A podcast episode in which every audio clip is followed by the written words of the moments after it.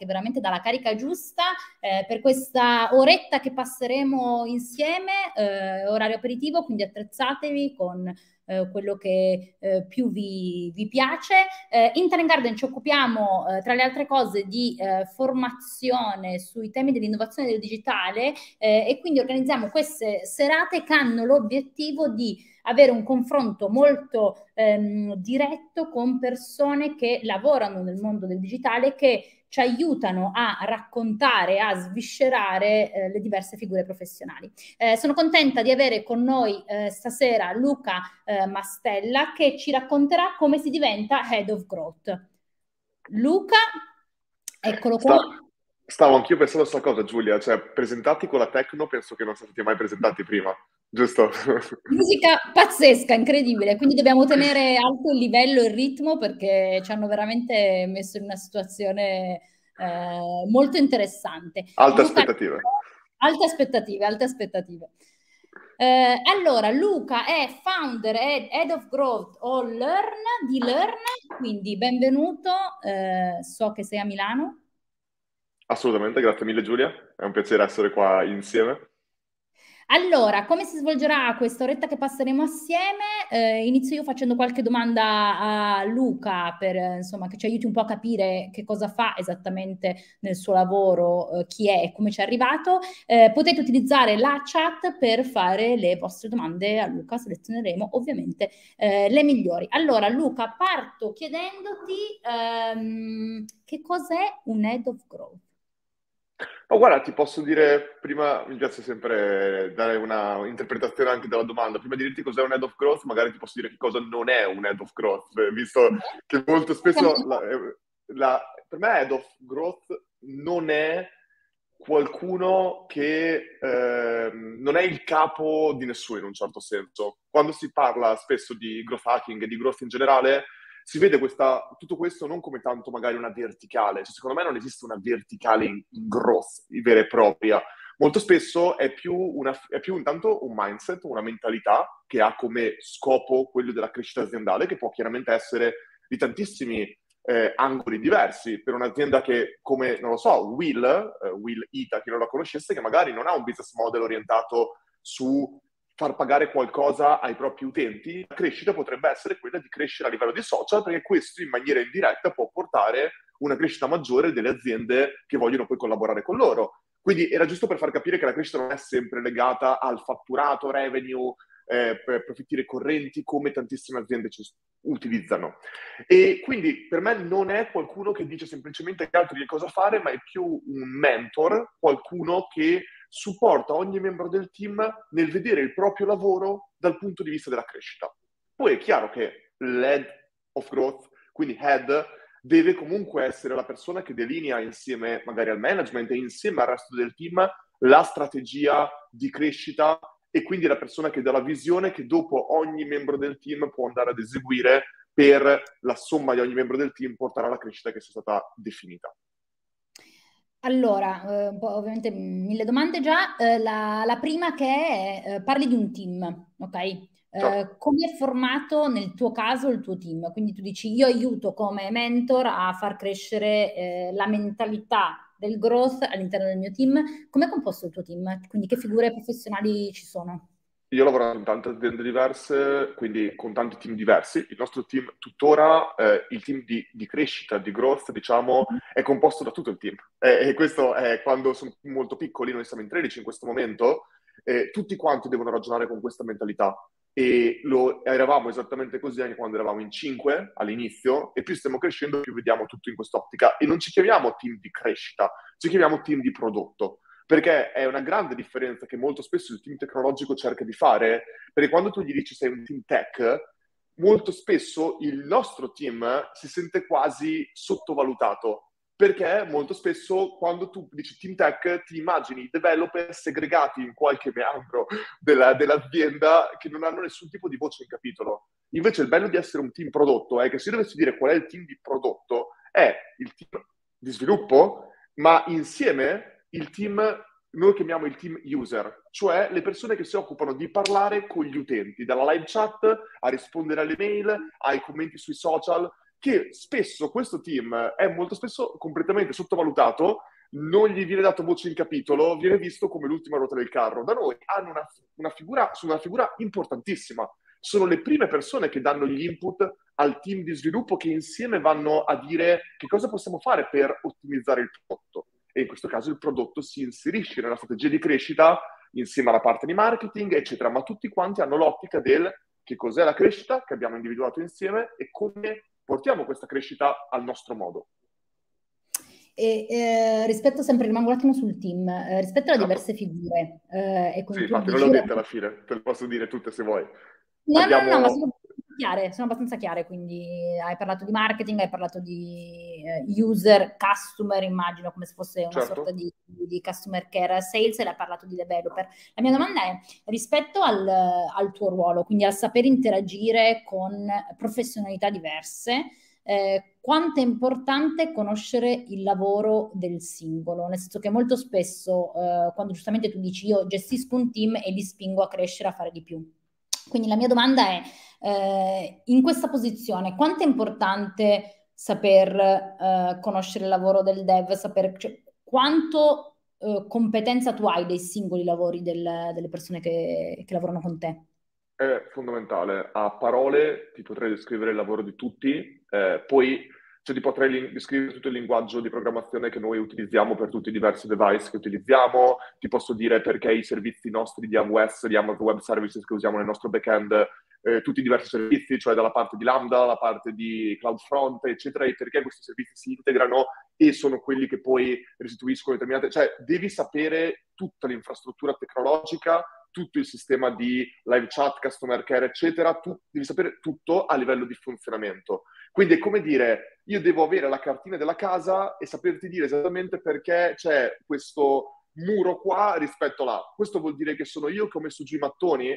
No, non devo poi saper programmare, o almeno io non so programmare come sanno programmare loro. Per me è il limite è quel 20% in quasi tutti i ruoli che ti permette di comprendere che cosa loro fanno e che apporto e supporto puoi dare tu a loro per fare il loro lavoro nel migliore modo possibile. E questo e io lo portavo in tutti i team dove ho lavorato, da quando lavoravo in Romania a Bucarest con Gameloft, che dovevo conoscere un po' dei 600 sviluppatori che programmavano videogiochi, a quando lavoravo in Australia dovevo studiare le basi di Python e data, e data science per riuscire a, a, parlare con i nostri membri del team. E, e, e quindi come ci si forma? Cioè, è, è, è, giustissimo interessante, trovo che sia ovviamente la, la, la soluzione migliore, no? Quella di dire, avere quella percentuale di come se fosse un alfabeto, di lettere in comune per poter parlare con, eh, con le persone con cui si lavora. Eh, come ci si forma nel tuo caso? Come ti sei formato di diversi aspetti? In due modi. Il primo, quando nel mio lavoro, che non è growth, ma era prima tutto quello che io ho fatto per arrivare a growth, io mi formavo mettendomi davanti a più problemi possibili. Cioè io cercavo di tutto il giorno affrontare problemi e andare a cercare quello che mi serviva per risolvere i problemi che mi si paravano davanti. Questo era il modo, perché questo qua ti dà un'attualità obbligatoria, cioè non è che puoi rischiare di fare qualcosa di non attuale. Se hai quel problema oggi, cosa c'è di più attuale di dover affrontare quel problema? E poi invece, come mi sono formato io per riuscire a, a, a, parlare con tutte queste persone, era proprio parlando con queste persone. Cioè, l'infrastruttura tecnologica io l'ho imparata costantemente essendo in tutte le 59 chiamate che abbiamo fatto ogni sabato mattina di due ore col team di sviluppo, dove io ero il product owner in, questa, in questo caso qua specifico. Cioè, dove io ero la voce degli utenti nel reparto di sviluppo e io costantemente imparavo da quello che loro mi spiegavano. È chiaro che il grande problema di tutto questo è il fatto che tantissime persone fanno le scelte sbagliate a livello di team o a livello di agency o a livello è perché non hanno le basi per poter selezionare le persone giuste. Perché se tu impari da una persona che alla base l'hai presa in maniera sbagliata, come fai poi? Magari impari qualcosa di sbagliato perché neanche quella persona lo sa. Ed è lì che dopo tu devi essere veramente bravo ad andare poi tu a confermare costantemente attraverso proprio l'apprendimento a confutare quello che ti viene detto, ma non perché non ti fidi del tuo team, ma perché è obbligatorio fare double check e controllare, ok, ma esattamente quel, e questo è il modo migliore per farlo, perché magari è il contrario, tu dal tuo angolo ignorante gli puoi dare una visione che può aiutare anche loro e viceversa, chiaramente. Quindi è importante coinvolgere tutti nelle decisioni con una mentalità bottom-up che noi usiamo. E all'inizio ci dicevi, eh, cerco di supportare le, le, persone con cui lavoro eh, sviluppando il mindset. Parola stupenda, come cavolo si sviluppa il mindset? Io eh, penso che hai due cose che devi fare per sviluppare il mindset. La, la, la prima è quella di trovare persone che siano flessibili nel svilupparlo. Perché se tu parti dal presupposto di trovare, di scegliere le persone sbagliate, certe persone non possono cambiare la loro mentalità, non la vogliono cambiare. Se, se, tu parti da questo presupposto, è inutile dare testate a un muro, quello non si sposta. Quindi devi trovare persone eh, che siano pronte a fare questo cambiamento. E da noi si sviluppa in maniera super semplice. Ci sono delle persone che sono diverse persone che sono entrate nel nostro team e sembrava che fossero arrivate da cinque mesi dopo tre giorni che erano lì e altre persone che arrivavano e dopo un mese alzavano la mano e dicevano scusatemi, questo team non fa per me. Avete un'esecuzione che non è la mia semplicemente. Non c'era una cosa sbagliata. Riconoscevano loro stessi, venivano quasi spinte via, ma non da noi singolarmente, proprio dalla, dalla loro voglia di fare una cosa rispetto a un'altra. Quindi questo è il primo modo, le persone. Il secondo però è che tu devi poi supportarle nello svilupparlo. Se uno lo vuole fare ma non gli dai gli strumenti, eh, come fai? E un modo che noi facciamo internamente è quello di poter cercare di condividere il più possibile. E io, per esempio, scrivo ogni mattina, ogni domenica mattina, un eh, recap di tutto quello che facciamo internamente in tutti i reparti, che, che pubblico lunedì mattina alle 9, di quello che è stato fatto la settimana prima, di quello che facciamo la settimana corrente e del perché lo facciamo. Quindi sempre con una visione di come si incastra quel piccolo, quella settimana numero 58 che siamo oggi, nella visione del quando arriveremo a probabilmente la settimana 598, non lo so. E questo chiaramente prende tempo, però è il modo. E io in questo report cerco di condividere tutto, dai dati di business alla parte tecnologica, tutto quello che io capisco. Questo aiuta me a vedere se ho capito realmente quello che diversi team stanno facendo e aiuta le altre persone a creare quella mentalità anche di business dove non è che fanno qualcosa perché gliel'ha detto un altro, ma perché comprendono, ah cavolo, quindi l'abbonamento Learn 9,99 euro non è 9,99 euro, c'è l'IVA, quindi è 8,1 euro, ma poi c'è il costo tecnologico, quindi 7,50 euro. Quindi, e questi ragionamenti qua secondo me aprono la mente a tante persone. E l'hai toccato in un paio di punti la parte di selezione eh, che è chiaramente fondamentale. Come selezioni? Sono forse la persona peggiore a fare questa domanda, nel senso che non, non seleziono davvero. La... Potrei raccontare una storia incredibile di ogni, ognuna delle 13 persone che sono entrate nel nostro 12, perché io sono uno di loro, sono entrate nel nostro team perché la maggior parte di volte non mi permettevano di dire un no. C'erano persone che mi tartassavano sui social o che si che non è, però non era una roba a livello di intrusivi, erano delle persone che sapevano l'apporto che potevano portare e quando tu gli dicevi di no e loro ti dicevano ma io sono sicuro che posso realmente portare un cambiamento e una crescita di learn, ti dimostravano con la loro insistenza che era così. E eh, questo è un, è un modo in cui molte persone sono entrate, dimostrando prima ancora di mettere piede dentro che già potevano avere un impatto. Per fare un esempio, la persona che si occupa di tutta la parte proprio di, di Agile Methodology ha sviluppato, dovevamo ancora sviluppare l'app allora, lui ha sviluppato un prototipo della nostra app in una notte e ci ha dato il codice dicendo questo qua è vostro, se volete usarlo avete già eh, due settimane di avanti con lo sviluppo grazie a questa cosa e tu, e tu, quando ti arriva questo codice dici ok ma continuiamo insieme a fare questa cosa ma veramente potrei avere mille storie sulle persone che sono entrate nel nostro team. E l'altro modo è molto molto di pancia e lo so che è sbagliato però il ragionamento che io faccio è è comunque impossibile prendere una persona a scatola chiusa e prenderci. È una roulette russa in ogni caso. Se tu abbassi la difficoltà con cui la persona può entrare abbassi la velocità, alzi la velocità con cui quella persona può dimostrarti davvero se è la persona giusta oppure no. Quindi molte volte le persone entrano e poi è quel processo che ti ho detto prima, sono loro che ti dicono a un certo punto mi sono sbagliato, non sono la persona giusta e, e se ne vanno e, e, può succedere. Noi ci perdiamo tempo, sì, ma quando becchiamo quella persona che aveva ragione quella persona lì, eh, io sono veramente la persona più felice al mondo e veramente ne abbiamo trovate tante così. Quindi bello, interessante. Determinazione, eh, end zone e un po' di pancia, ovviamente. Allora, ti faccio una domanda di Fabrizio che ti... È come sono entrato io a Rocket. Il, il, il, founder della startup di Rocket mi disse probabilmente eh. tu eh, hai anche mentito sul tuo curriculum allora perché avevo detto che sapevo usare Excel in maniera avanzata, sapevo usarlo in maniera media, però mi ha detto io lì ho capito che tanto eh, tu avevi la voglia di imparare, quindi io seleziono una persona per il 60-70% per questa voglia e il 30% perché devi avere quelle conoscenze di base per poter fare bene il tuo lavoro. Il resto lo impari ed è quello che ho fatto all'epoca. Molto d'accordo. Allora, faccio questa domanda di Fabrizio che dice: Pensi che il growth sia un lavoro uh, di arrivo, anche una possibilità prima, possibile prima occupazione? E qualora fosse una prima occupazione, come rendersi credibili? Grazie Fabrizio per la domanda, eh, ciao. Eh, allora, io penso che sia un lavoro di arrivo nel senso che eh, è, è, è, qualcosa di molto strategico e poco operativo, anche se tu fa, puoi comunque ricoprire in parte una parte operativa di tutto questo. Quindi il grande problema della strategia è che molte persone non hanno mai fatto l'operatività e vogliono dire agli altri che cosa fare. Ed è facile perché fai, fai molta meno fatica a fare la strategia, è molto più divertente farla però non puoi veramente dire a qualcuno di farlo se non hai mai testato con mano le conseguenze di quello che dici. Quindi devi poter avere, poi sbaglierai, le tue previsioni non sono al 100% sicure, ma devi abbassare il tuo rischio di errore avendo già fatto prima le cose che vorrai fare in altri ambiti, in altri mercati. Se però fosse la prima occupazione, probabilmente io cercherei... Ora, o è, un'azienda già sviluppata e allora prima occupazione vuol dire che magari tu affian- ti, ti affianchi a qualcuno di molto più esperto di te in growth e allora lì, fantastico, impari tutto quello che puoi dalla persona che hai davanti.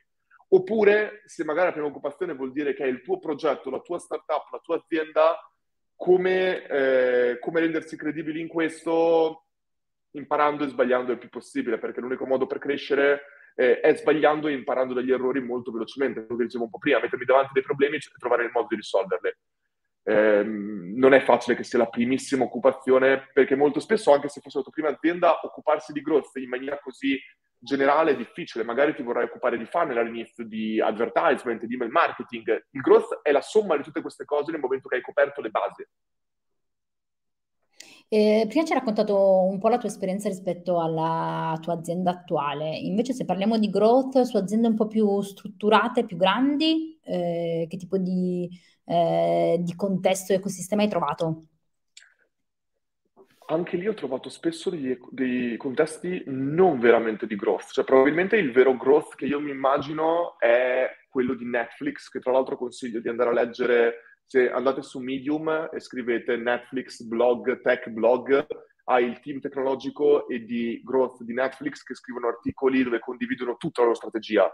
Chiaramente lì stiamo parlando di un tipo di crescita molto diverso dal growth hacking che molte persone si immaginano dove c'è l'hack, la strategia che ti fa acquisire un milione di utenti. Lì è un tipo di crescita molto più ragionato, automatico e probabilmente solido. E dall'altro lato, eh, la maggior parte delle volte nella crescita di altri team ho sempre visto una grande esecuzione e una grande velocità. E per me growth è questo, esecuzione e velocità. E Rocket Internet è stato il mio campo di crescita più forte in assoluto, dove veramente c'era i budget di una multinazionale con una mentalità di startup, dove si poteva rischiare, andare veloci e fare di tutto. Io ho visto il mio capo d'azienda all'epoca, che è diventato poi il capo di tutta Rocket Internet, vestirsi da avvocato e andare a consegnare i volantini per le strade di Sydney. Perché il flyering, cioè i volantini, era la cosa che stavamo testando a livello di crescita. E questa umiltà di essere il tuo, il tuo primo persona sul campo è probabilmente la cosa che se io fossi stato la persona che aveva scelto come CMO di tutta Rocket Internet, era la cosa che mi avrebbe impressionato.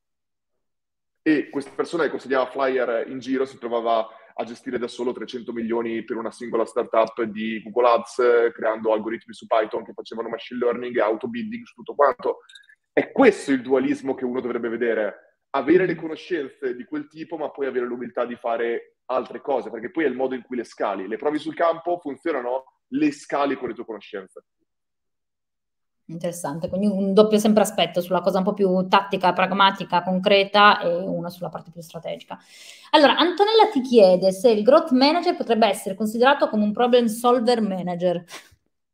Eh, ciao Antonella, intanto eh, io penso che viene visto come growth manager non come la persona che si vuole mettere appunto tra tutti i team e supportare il livello di mentalità, penso che assolutamente potrebbe essere visto in questa maniera. Penso che il growth manager, penso che nessuno, un po' come il, il founder di un'azienda, molto spesso sono persone che non vorrebbero essere questo. Io dico spesso che tu puoi essere... Eh, è difficile sempre da dirla, devo ricordarmela come la dico, devi essere, puoi avere eh, un prodotto senza essere un imprenditore, ma non puoi essere un imprenditore senza prodotto. Che cosa vuol dire questa frase? Vedi, è difficile, l'ho visto, è, è un po' complicata, perché io vedo che molte persone, prima ancora di voler creare qualcosa, un'azienda, un prodotto, qualcosa che abbia un impatto in qualsiasi ambito, vogliono avere il titolo di imprenditore, vogliono avere il titolo di CEO, il label, e, e, ci sono delle persone che dicono: Io sono un imprenditore, gli dico bene, che cosa, che cosa fai?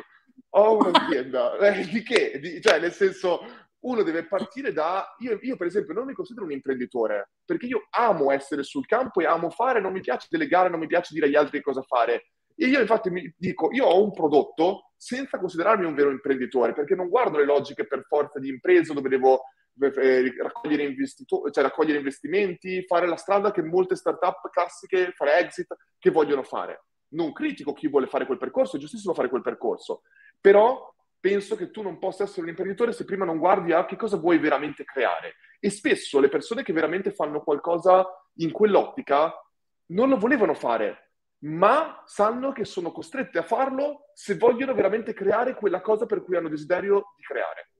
Ed è quando tu ti trovi a fare quella cosa perché dici o la faccio io o probabilmente non la farà nessun altro. E io credo che se qualcuno la fa potrà avere un vero impatto su una persona, su 10 persone, su 10 miliardi di persone, non siamo ancora arrivati a 10 miliardi, ma ci arriveremo sfortunatamente, se hai quel desiderio di, di, di, farlo, allora è giusto che tu lo faccia. E growth manager è uguale.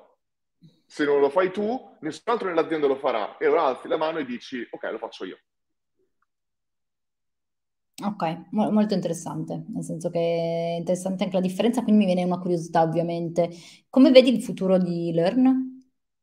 Cioè, è interessante, no? Questo tuo concetto di dire, ok, io sono un, un product, eh, prima di essere imprenditore sono un product eh, owner, ovviamente sto rielaborando le tue parole, no? Certo. Eh, quindi guardando sul futuro, dico, come ti immagini il Luca del futuro dentro Learn? Io me lo immagino molto più scarso di tutte le persone che lavoreranno a Learn. Cioè io spero davvero, che sia, spero davvero che sia così e già le sta succedendo. Susanna, che anche lei potrà raccontare una storia incredibile di lei, eh, lei era e-commerce manager prima, è entrata con noi per supportarci nella parte di live chat perché ci ha visto che nel lancio di giugno 2020 stavamo impazzendo, ha fatto quello per due settimane, poi mi ha aiutato nella parte social, perché era quello che serviva, poi ha fatto la parte di crescita e ora è letteralmente scoppiata. Io mi sveglio la mattina con lei che ha imparato nuovi codici di programmazione, sta sviluppando delle cose a braccetto con il team di sviluppo, quando lei non è nata come persona di sviluppo. E io riconosco che lei è nettamente più brava di me nella parte di growth hacking vera e propria a livello di anche competenze tecniche. E io spero che tutti i membri del mio team facciano questo salto, e l'hanno già fatto molti di loro, nel superare le persone che vedono come il loro capo di dipartimento, anche se non abbiamo capi di dipartimento.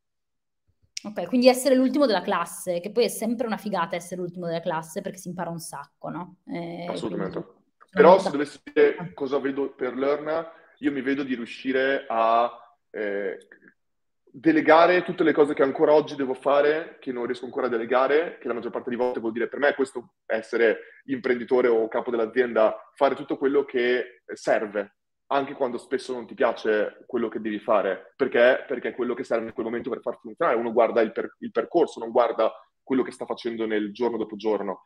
E quando riuscirò a delegare tutto questo, mi piacerebbe incominciare a guardare tutto quanto in ottica veramente di eh, espansione per raggiungere il piano che abbiamo molto più avanti, che è totalmente diverso da quello che Learn è oggi, l'abbiamo sempre detto. Mm. Eh, senti, ti faccio una domanda di Bruno che dice, eh, ritorna un po' sulla posizione del lead of growth e ti chiede che tipo di posizione nell'organigramma ha il lead of growth. Un po' ce ne hai già parlato? Uh, un organigramma è molto difficile. Che tipo di posizione nell'organigramma ha? Quindi organigramma immagino quindi proprio la parte di gerarchia? Sì, esattamente. Ah, perfetto. Grazie mille Bruno per la domanda. Ciao intanto. Eh, io penso che sia fuori da questo organigramma e dentro tutto. Cioè, è come se c'è questo qua, c'è l'organigramma che va così, l'head of growth è tipo un quadrato che avvolge tutto quanto e, ed è la persona che è veramente a contatto con tutti i diversi team e i diversi dipartimenti. Lo potrei dire che è a fianco del CEO, del CMO, del eh, CFO, CTO e supporta tutte queste figure proprio a livello di mentorship a tutti i livelli per raggiungere questo, da il management che deve fare le scelte top down in una prima fase e in tutti gli altri livelli che invece dovranno essere chiamati a fare delle scelte bottom up, supportandoli se c'è la metodologia agile, OKR, eccetera, nel fare one to one e dire come ci stiamo avvicinando ai nostri obiettivi, lo stiamo facendo nella maniera corretta, no, che cosa manca, che cosa possiamo fare per migliorare tutto questo. Quindi una mm. persona che stia a tutti i livelli per supportarli. E che gioco giocano gli OKR in questo senso? Beh, OKR, Objective Key Results, per chi non li conoscesse, metodologia sperimentata principalmente da Google eh, nel, nel, trovare dei risultati molto quasi eh, ispirazionali, poi supportati da invece degli, cioè degli objective molto ispirazionali e poi dei key results molto più concreti, che è praticamente la parte di la, la to-do per arrivare a un obiettivo. Gli OKR in questo, in questo ruolo giocano qualcosa di molto importante perché possono dare una misura un, un dato misurabile per tutti i dipartimenti dei vari team per raggiungere quello che molto spesso viene chiamato objective, ma può essere anche definito in growth hacking come North Star, la stella polare, cioè quella metrica che viene scelta che rappresenta la crescita. E una volta definita, tutti quanti hanno il compito di portare a modo loro, in base al loro dipartimento, crescita a quello, in maniera misurabile.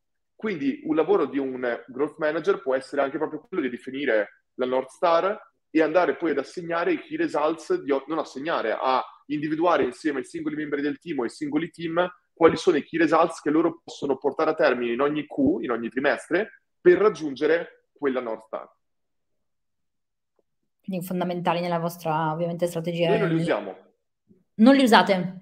Noi non li usiamo e me l'hanno chiesto anche recentemente ed è probabilmente sbagliato, non li usiamo perché eh, io credo che non siamo ancora arrivati, anche se abbiamo tantissimi, tantissimi dati, ma stiamo ora consolidando tutto quello che è la parte di base per tutto quello che abbiamo con Learn. Non siamo ancora entrati nella vera fase di blitz scaling o scale up, perché mm-hmm. crediamo che sia, ci siano dei segnali del mercato che ti dicano quando è, è giusto farlo. Se tu lo fai troppo presto, fai il brucio soldi in maniera incontrollata per velocizzare questo, ma molto spesso, come dice spesso Gianluca, è come dire quanto, quanto tempo ci mette un bambino a nascere? Nove mesi. Ok, Qua, se, se, ho tipo tre donne che, stanno, che devono partorire, nasce il bambino prima? No, nel senso, ci vogliono comunque nove mesi. Cioè, nel senso, ci sono certe cose che ci vuole un tempo e il product market fit è proprio quella cosa che a volte ci vuole tempo per raggiungere. Finché non l'hai raggiunto, non basta buttare soldi nel mercato per raggiungerlo più velocemente, ma quando l'hai raggiunto è lì che puoi bruciare quello che vuoi per crescere molto più velocemente. E noi essendo in bootstrap, cioè senza investimenti, non avrebbe senso fare questa eh, certo. scaling troppo veloce perché rischiamo di andare fuori dal mercato in maniera ingiustificata. E ti faccio una domanda un po' più ampia rispetto al, data la tua esperienza ovviamente. Quali sono le competenze fondamentali di un marketer oggi? Di un marketer o di un growth marketer in quest'ottica? Di un un po' più ampio. E io penso che dipenda anche lì da se viene visto, cioè io penso che le competenze fondamentali sono il concetto di T-shape, cioè il concetto di una o due competenze verticali e 3, 4, 5, quelle che servono competenze orizzontali, che era proprio quello che dicevamo prima, avere quel 20% in tante competenze, in tanti ambiti diversi, ma poi avere la tua verticale. E quindi per me un marketer può essere qualsiasi persona, cioè un designer può essere un marketer, un eh, analyst può essere un marketer in quest'ottica, perché hanno la loro competenza specifica e poi delle competenze trasversali per potersi incastrare con altri dipartimenti, con altri team che sono molto spesso quello che viene definito poi il team prodotto o il team di growth all'interno di un'azienda. Allora, ti faccio una domanda di, Danilo molto interessante che ti eh, chiede, loro sono una startup che eh, opera in ambito turistico e ti, chiede, ti dice che vorrebbero coinvolgere un, um, una persona di, di, growth. Come si trova Hai qualche consiglio? E complimenti per tutto anche. Grazie Danilo, tanto per la domanda e poi anche per i complimenti. Eh, non è una domanda assolutamente banale perché c'è tantissima fuffa in giro e, e, io potrei essere uno di questi, cioè nel senso ognuno fa growth a modo suo, non c'è un modo unico, quindi c'è qualcuno che magari lo sta facendo in maniera diversa e dice che la, la vede in maniera diversa la parte di crescita. E alla fine l'unica cosa che è quella corretta non è semplicemente quello che funziona per qualcun altro, ma è quello che potrebbe funzionare per la tua azienda, perché tu magari hai delle condizioni in cui una crescita fatta come quella di Netflix è completamente sbagliata, vai a bruciare un sacco di cose in maniera sbagliata.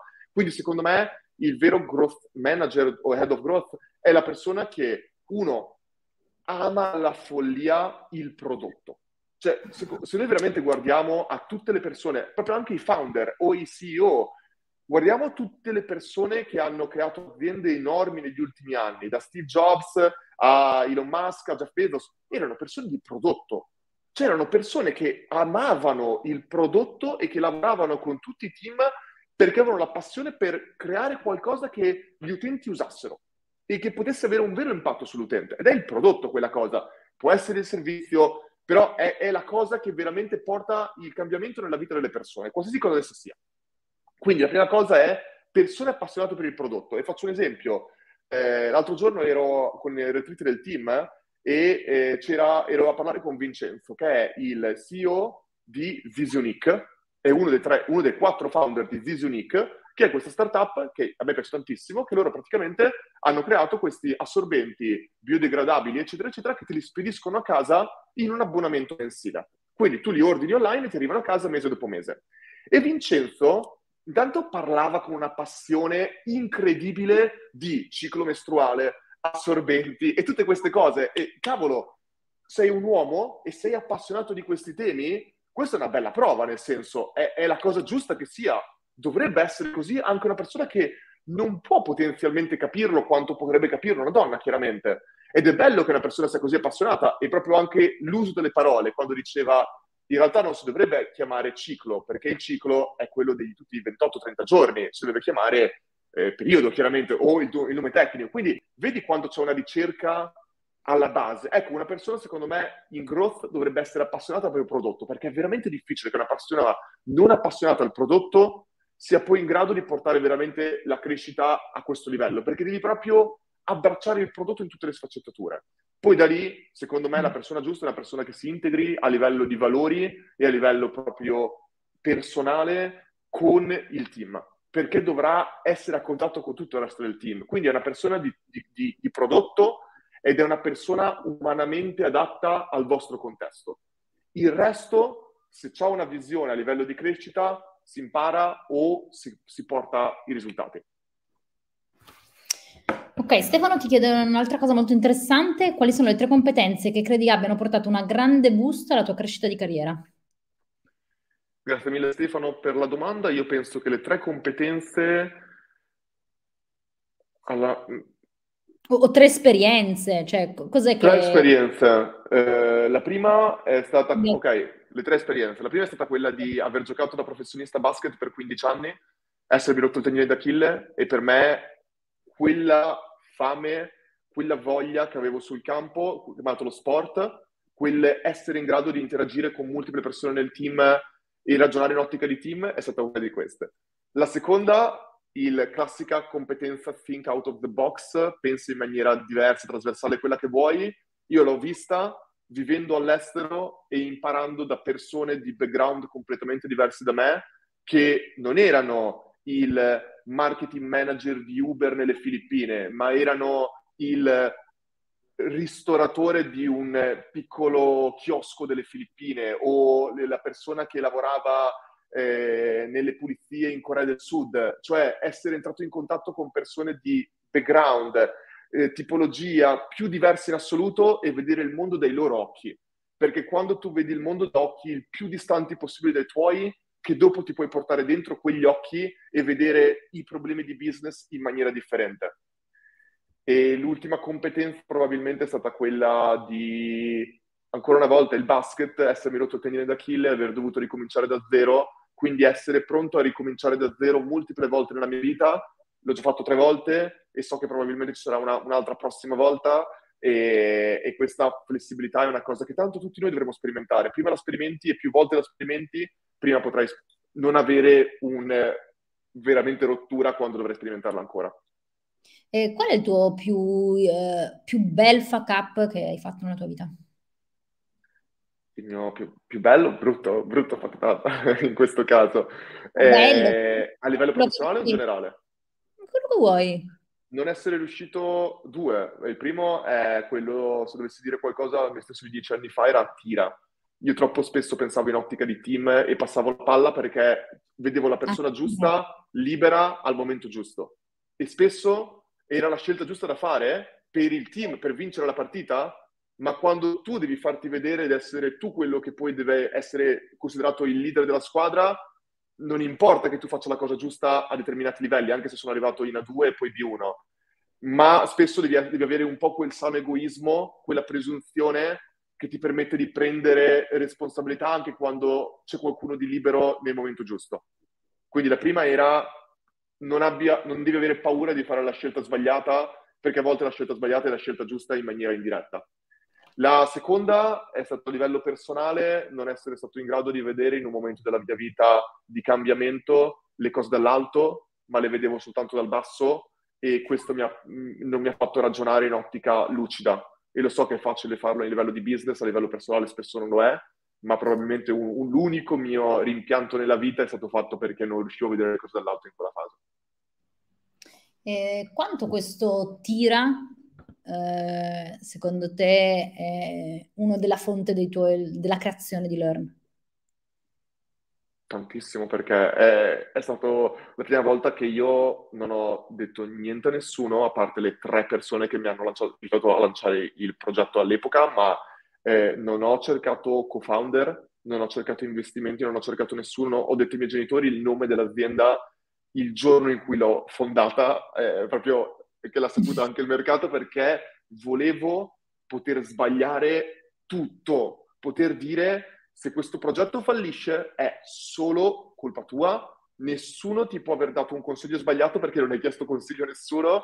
E se sbaglierai l'avrei sbagliato, perché era troppo facile prima nascondersi dietro, era l'arbitro che ha fatto il fischio sbagliato, era il compagno che non passava la palla, quando invece sei da solo in questa cosa qua, da solo nel lanciare questa cosa, eh, sei anche libero di farlo. E questo non vuol dire che l'ho fatto da solo, perché in realtà tutto il, tutto i meriti sono de- delle incredibili persone che mi hanno abbracciato in questo progetto, che è il mio team, che tuttora sta continuando a crescere. Eh, quante ore al giorno non pensi a Learn? Ti dirò, è una fase in cui cerco di pensarci meno rispetto a prima, per la semplice ragione che dopo 18 mesi che sono scattati a, dic- a gennaio di, quest- del, di, quest'anno, insomma, proprio all'inizio di quest'anno, quindi tre mesi fa, avevo passato 18 mesi in cui lavoravo 14-16 ore al giorno e eh, avevo dato tutto il possibile. Penso che ancora oggi fosse la cosa giusta da fare in quella fase, ma mi sono posto una domanda. Io cerco di mettermi sempre dei checkpoint, dei punti di, dove mi, mi fermo per anche soltanto 7 giorni e dico quello che pensavo 18 mesi fa è ancora la cosa che credo oggi o c'è bisogno di leggermente virarla, leggermente farla cambiare. E questo checkpoint è arrivato proprio lì a gennaio 2022 e mi sono detto sì, è giusto quello che sto facendo, ma mi sono detto che cosa voglio fare io con Learn? Voglio fare un exit fra due anni e quindi posso continuare a stringere i denti così per altri due anni e poi fare un exit e farlo? Quando la risposta è stata no a questa domanda, ho detto devo rendere sostenibile il fatto che probabilmente io continuerò a lavorare per vent'anni dentro questa azienda e non posso eh, sacrificare tutta la mia vita per questa cosa qua. E quindi mi sto costringendo ora, ed è difficilissimo trovare il bilanciamento, perché cavolo è una cosa tua, se non sei tu a darci tutto, tutto te stesso, come puoi chiedere agli altri di farlo?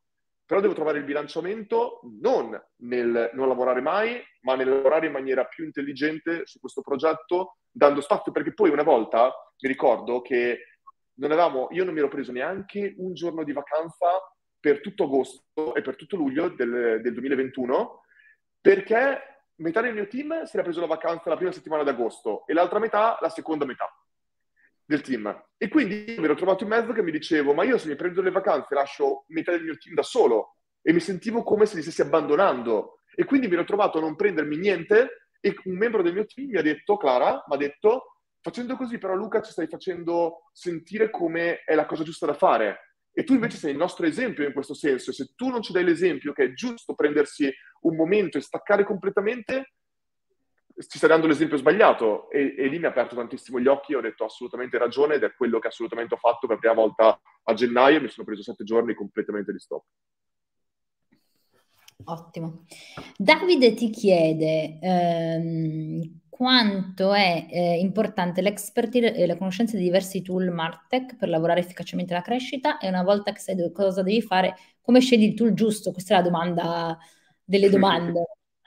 Beh, eh, è un'ottima domanda. Io per esempio ho una filosofia molto distante dalla eh, all-in-one. Eh, molte persone scelgono il tool che potrebbe essere un tool all-in-one che ti dà tutto che, che secondo me è buono, tutto buono, ma niente eccellente. Che da un lato è, può essere la soluzione corretta in determinate situazioni, noi cerchiamo di distruggere tutto quanto e avere il giusto tool per ogni cosa che facciamo e tutto il resto internalizzarla creando, sviluppando feature ad hoc con il nostro team di sviluppo. Ma ci sono aziende che sono molto molto simili a noi che non hanno un team di sviluppatori che usano semplicemente tool del mercato, come potrebbe essere New Kajabi, Teachable, e vanno, e vanno, benissimo. Può essere tranquillamente la scelta giusta da fare nella loro ottica. Noi invece abbiamo dal giorno 1 preso un tool beta, che era un tool, in questo caso qua era Mighty Network, che è simile a New Kajabi o Teachable, ma poi abbiamo sempre avuto l'idea di eh, internalizzare tutto quanto e sviluppare la nostra app iOS Android, la nostra web app come abbiamo fatto e continueremo a sviluppare cose in questo senso. Cioè noi siamo un'azienda tecnologica, noi stiamo rendendo un, eh, trasformando i corsi in prodotto. Tu non entri per il singolo corso, tu entri per l'intera esperienza tecnologica che nel lungo periodo l'esperienza tecnologica avrà un impatto ancora più importante. Quindi i tool li scegliamo per le esigenze che abbiamo e per la velocità che abbiamo. Spesso utilizziamo un tool, lo, lo testiamo e poi lo sostituiamo con una feature interna nel momento in cui abbiamo validato che ci fosse necessità per quel tool. La parte Martech, per esempio, è probabilmente quello che ho appena nominato, cioè il fatto che poi alla fine tu stai sviluppando delle feature che diventeranno il software che potresti potenzialmente vendere. A noi ci chiedono costantemente, ma Learn potremmo sviluppare, la, potremmo usare la vostra piattaforma per la nostra area di corsi? Noi non lo vogliamo fare, però ci sono aziende che sono nate così. Slack è nato perché loro avevano sviluppato, stavano sviluppando un videogioco avevano creato un tool di comunicazione interna quando il videogioco è fallito e tutti gli chiedevano ma è figo il, il, il tool di comunicazione interna che avete sviluppato, quello era Slack. Quindi ci sono aziende che sono nate in questa maniera. Quindi non, non, non sto dicendo che loro non potrebbe mai essere così, ma adesso non abbiamo questa visione. Però, per esempio, ora ci stiamo avvicinando eh, con un'azienda che fa Martech che eh, ci supporteranno probabilmente a livello proprio di consulenti esterni con tool che loro hanno sviluppato doc che potrebbero essere molto impattanti per noi e che ci potrebbero far capire che cosa poi insieme a loro internalizzare e che cosa no. E come ti aggiorni rispetto a tu le competenze nuove? Come rimani aggiornato? Prima ci parlavi di affronti problemi, è quella l'unica strada? Fai in altro modo? Network? Network, cerco di parlare con tante persone, però difficilmente parliamo dei singoli tool. Eh, spesso è proprio poi i singoli membri del team che ti tirano fuori, abbiamo dei canali su Slack dove diciamo eh, nuovi tool, novità, ispirazione, tutte le altre cose, buttano dentro cose, a volte fa così, però spesso è vogliamo sviluppare un sistema di referral. Indago mm-hmm. veramente tanto su tutte le soluzioni migliori del mercato, ma perché mi sono fatto un'idea a, a prima di che cosa ci serve e una volta che hai quell'idea capisci qual è il tool giusto per quello che ti può servire. Ok, quindi avere chiaro obiettivi, poi sperimenti sul tool e poi integri sulla tua app. Um, ti faccio una domanda di Antonino che ci, ti chiede, ci sono tantissime aziende con molto potenziale, ma poche che analizzano veramente la crescita. Pensi che sia un problema di mindset o di mancanza di competenze? Probabilmente di mancanza di competenze. E, e noi, intanto Antonino, grazie per la domanda, e noi siamo in parte una di queste, cioè quando parliamo della granularità, granularità con cui potremmo guardare la crescita, noi siamo ancora indietro rispetto a questo. Noi ci sono una valanga di dati che consapevolmente stiamo raccogliendo e non usando. Perché crediamo che nel momento in cui tu hai troppi dati, fai un'indigestione di dati e fai le scelte sbagliate per questo. Dall'altra parte è giustissimo, è, sarebbe sbagliato non raccogliere i dati, ma secondo me i dati possono avere un impatto maggiore quando arrivi nella giusta fase per doverli usare. Quindi è, è, veramente un gioco molto elastico dover usare i giusti dati, saper leggere quali sono i giusti dati, ma al tempo stesso raccogliere il più possibili. Per esempio, adesso stiamo integrando un sistema che è un altro servizio, tra l'altro Amazon AWS, nel nostro backend, che è Amazon Personalization, che ci permetterà di utilizzare AI e machine learning per eh, raccomandare i giusti corsi e i giusti contenuti ai nostri utenti. E tutto questo è fatto attraverso tutti i dati che noi raccogliamo di onboarding, di utilizzo della piattaforma, di altre feature che abbiamo utilizzato per dare dati in pasto e per fare un lavoro migliore per gli utenti. Ma questi dati, se non li avessimo raccolti, dovrebbe ripartire da zero. Oggi li buttiamo dentro e quel servizio è già praticamente pronto a essere usato da subito. Quindi è lì che molte persone, molte aziende mi dicono noi vorremmo partire con questo servizio di raccomandazione subito, che vorremmo creare questa piattaforma con tre corsi. E io, cavolo, tre corsi, che cavolo se la vai da raccomandare? Sono tre, li vedono lì. Quindi è, è, proprio questo il punto, i dati e anche il numero, la quantità, perché il giusto servizio arriva quando il business lo richiede, non quando tu lo devi mettere perché è figo avercelo e perché gli investitori te lo chiedono, secondo me. Eh, ti faccio una domanda sul eh, metaverso, se ne parla tanto, se ne sente tanto parlare eh, e volevo chiederti in che modo credi che sia rilevante per chi lavora nel marketing. Ti faccio una previsione su questo, non una previsione, un consiglio. Tutti mi chiedono no, costantemente... adesso. Scusa? Voglio la previsione adesso. Arriva, ok. Tutti mi fanno sempre... Allora, la previsione è il fatto... La previsione è poi la conseguenza di quello che sto per dire. Eh, tantissime persone mi hanno sempre chiesto nella loro vita, nella mia vita, eh, che, che, professione consigliavo loro, qual è la cosa calda nel mercato che dovevano scegliere per avere il futuro assicurato, che per me non esiste questa cosa qua. Cioè, nel senso, non posso saperlo e anche se lo dicessi, se ti dicessi che è quello di essere un avvocato, ma tu diventeresti un avvocato solo perché te lo dice qualcuno, cioè la vocazione tua è importante. Però il concetto qual è? La prima cosa, blockchain, NFT, eccetera, sono strumenti pazzeschi che permetteranno a tantissime aziende che hanno potenzialmente terminato la loro crescita di ricominciare un ciclo smisuratamente grande di crescita.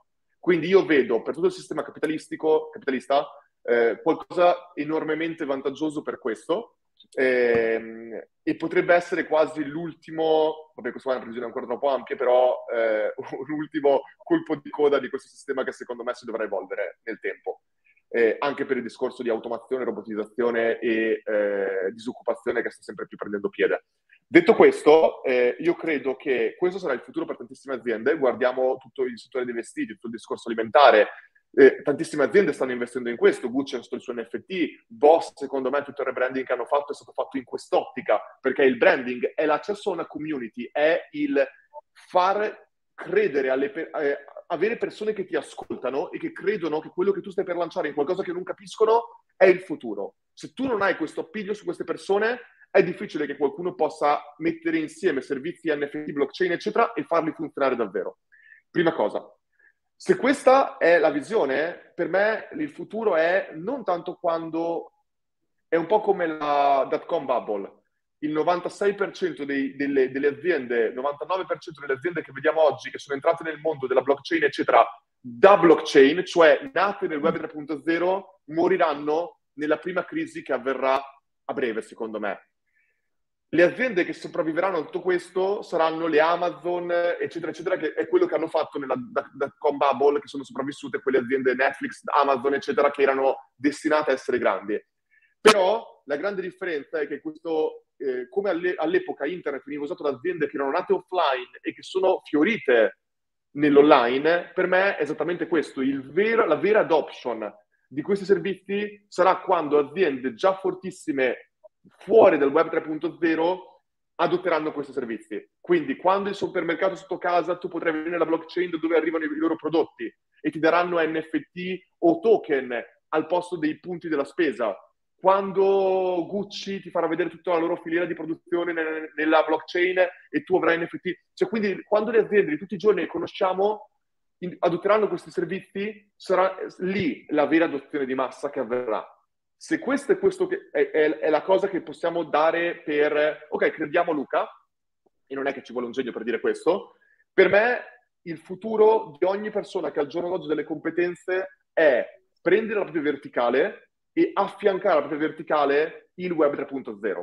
Milioni di aziende nel mondo avranno bisogno di una trasformazione dal web 2.0 al web 3.0 e se tu hai una verticale forte tu puoi posizionarti in maniera molto veloce perché nessuno sa un cavolo di questi argomenti come io ero un esperto, ero un community manager, bene, divento un community manager specializzato nella blockchain, dove ti aiuto a fare lanci, a gestire la tua community su Discord o dove vuoi che sia su questo. Ero un designer, mi specializzo nel disegno 3D e supporto la creazione di questo. Ero un growth manager come sono io, mi occupo di lancio e monetizzazione per progetti blockchain, NFT, eccetera.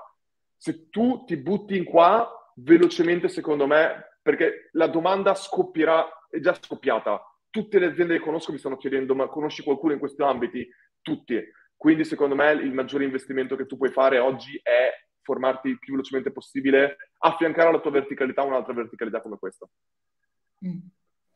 Eh, ti faccio una ultima domanda di Nina eh, che ti chiede eh, quando è il momento di aprirsi le partnership nel business, anche in comunicazione congiunte, quali sinergie cercare?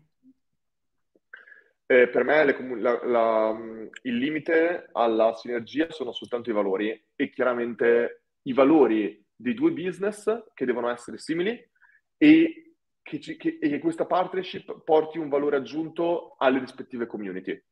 Quindi eh, noi potremmo tranquillamente fare una partnership con qualcuno che potrebbe sembrare da fuori un competitor, perché nel momento in cui il vostro fine comune è alzare la qualità nel mercato, non c'è competizione non c'è veramente competizione, lo sta dimostrando anche McDonald's con Burger King quando fanno le, le, le, cose di guerriglia marketing congiunte, ti dicono vai a prendere un paio di McDonald's e viceversa. Cioè, ormai i brand stanno diventando sempre di più uniti in questo perché capiscono che puoi far parlare molto di più quando lavorate insieme che quando vi fate battaglia. Poi è chiaro che ci potrebbe essere la strategia del dissing o altre cose che però non è il modo per crescere in maniera qualitativa insieme. Quindi quello che noi abbiamo fatto in questo caso qua, come ha nominato Nina con Nodos Analytics, è stato proprio questo. Trovare persone che prima di tutto avessero dei valori personali congiunti. E io, Iari e i nostri rispettivi team abbiamo dei valori molto molto simili. Poi, come i due tool potessero dare beneficio alle rispettive community e alla fine la partnership era naturale. Va bene. Grazie mille Luca, eh, devo dire della nostra chiacchiera tantissimi spunti interessanti, io mi porto, ho disegnato nel mio quaderno qua un cuore, nel senso legato molto al concetto di amare il prodotto, quindi mi sembra un punto abbastanza centrale rispetto a tutto quello che ci hai raccontato, no? rispetto alla tua esperienza, rispetto a Learn. Ehm, il fatto e anche rispetto al growth, quindi avere c- al centro persone che in, in, questo progetto amino il prodotto e che poi di conseguenza aiutino le persone a crescere. Quindi ti ringrazio per essere stati con noi. E...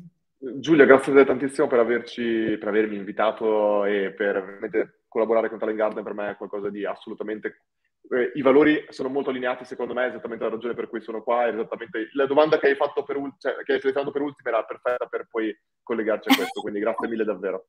Assolutamente, grazie a te, grazie a tutti. Ciao, buona serata. Buona serata a tutti quanti, grazie mille.